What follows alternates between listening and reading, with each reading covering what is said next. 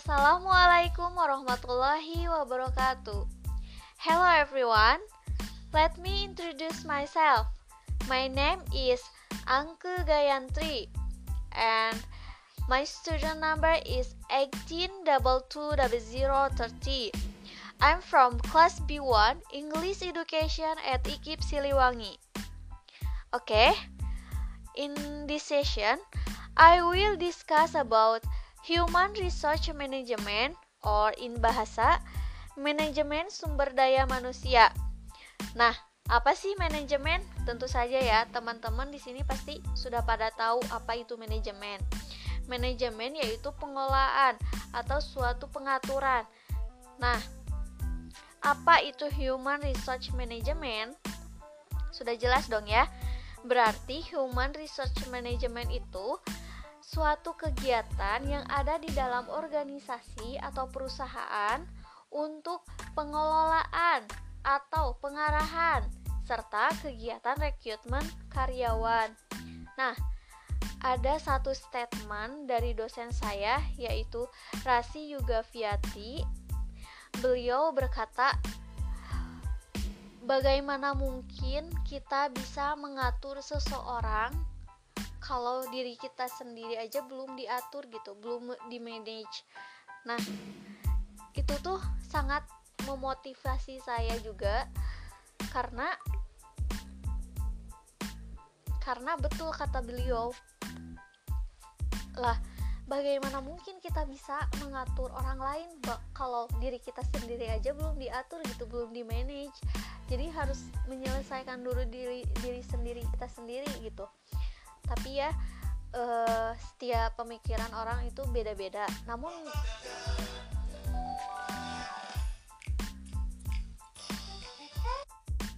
saya sangat termotivasi uh, dengan statement beliau Oke, okay, next. Tujuan manajemen. Manajemen. Apa sih tujuan manajemen? Nah, tujuan manajemen itu sendiri yaitu untuk mengatur, mengelola. Nah, eh, setelah tujuan manajemen kita lanjut ke manajemen staff. Apa itu staff?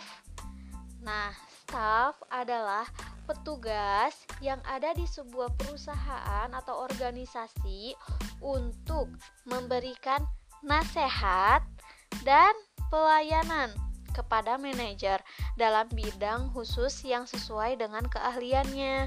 Nah, ada pun macam-macam staff yaitu staff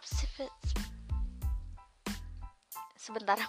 Adapun macam-macam staff yaitu staff spesialis atau bisa disebut juga dengan pejabat yang berada di dalam struktur organisasi lini dan staf di bidang spesialis tertentu dengan tugas-tugas khusus yang membantu pimpinan dan manajer. Jadi staf spesialis ini tuh bertugas untuk uh, uh, bertugas bertugas di dalam bidang spesialisnya tertentu untuk membantu pimpinan dan manajer.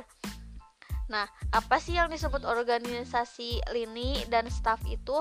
Organisasi lini dan staf itu eh, yaitu suatu organisasi penggambu, penggabungan struktur organisasi tapi tugas pimpinan dibantu oleh beberapa staf. Nah, seperti itu.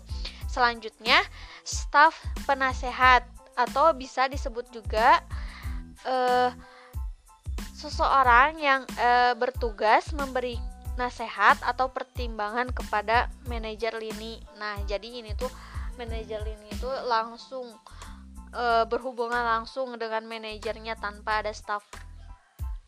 Selanjutnya, staff pelayanan. Nah, ini sifatnya itu terpisah dari pekerjaan lini. Jadi, e, tidak langsung menemui e, manajer manajernya gitu dan uh, staf pelayan staf pelayanan ini tuh mengambil keputusan baik penting ataupun tidaknya menyangkut perusahaannya sendiri. Nah, selanjutnya ada staf pengawasan.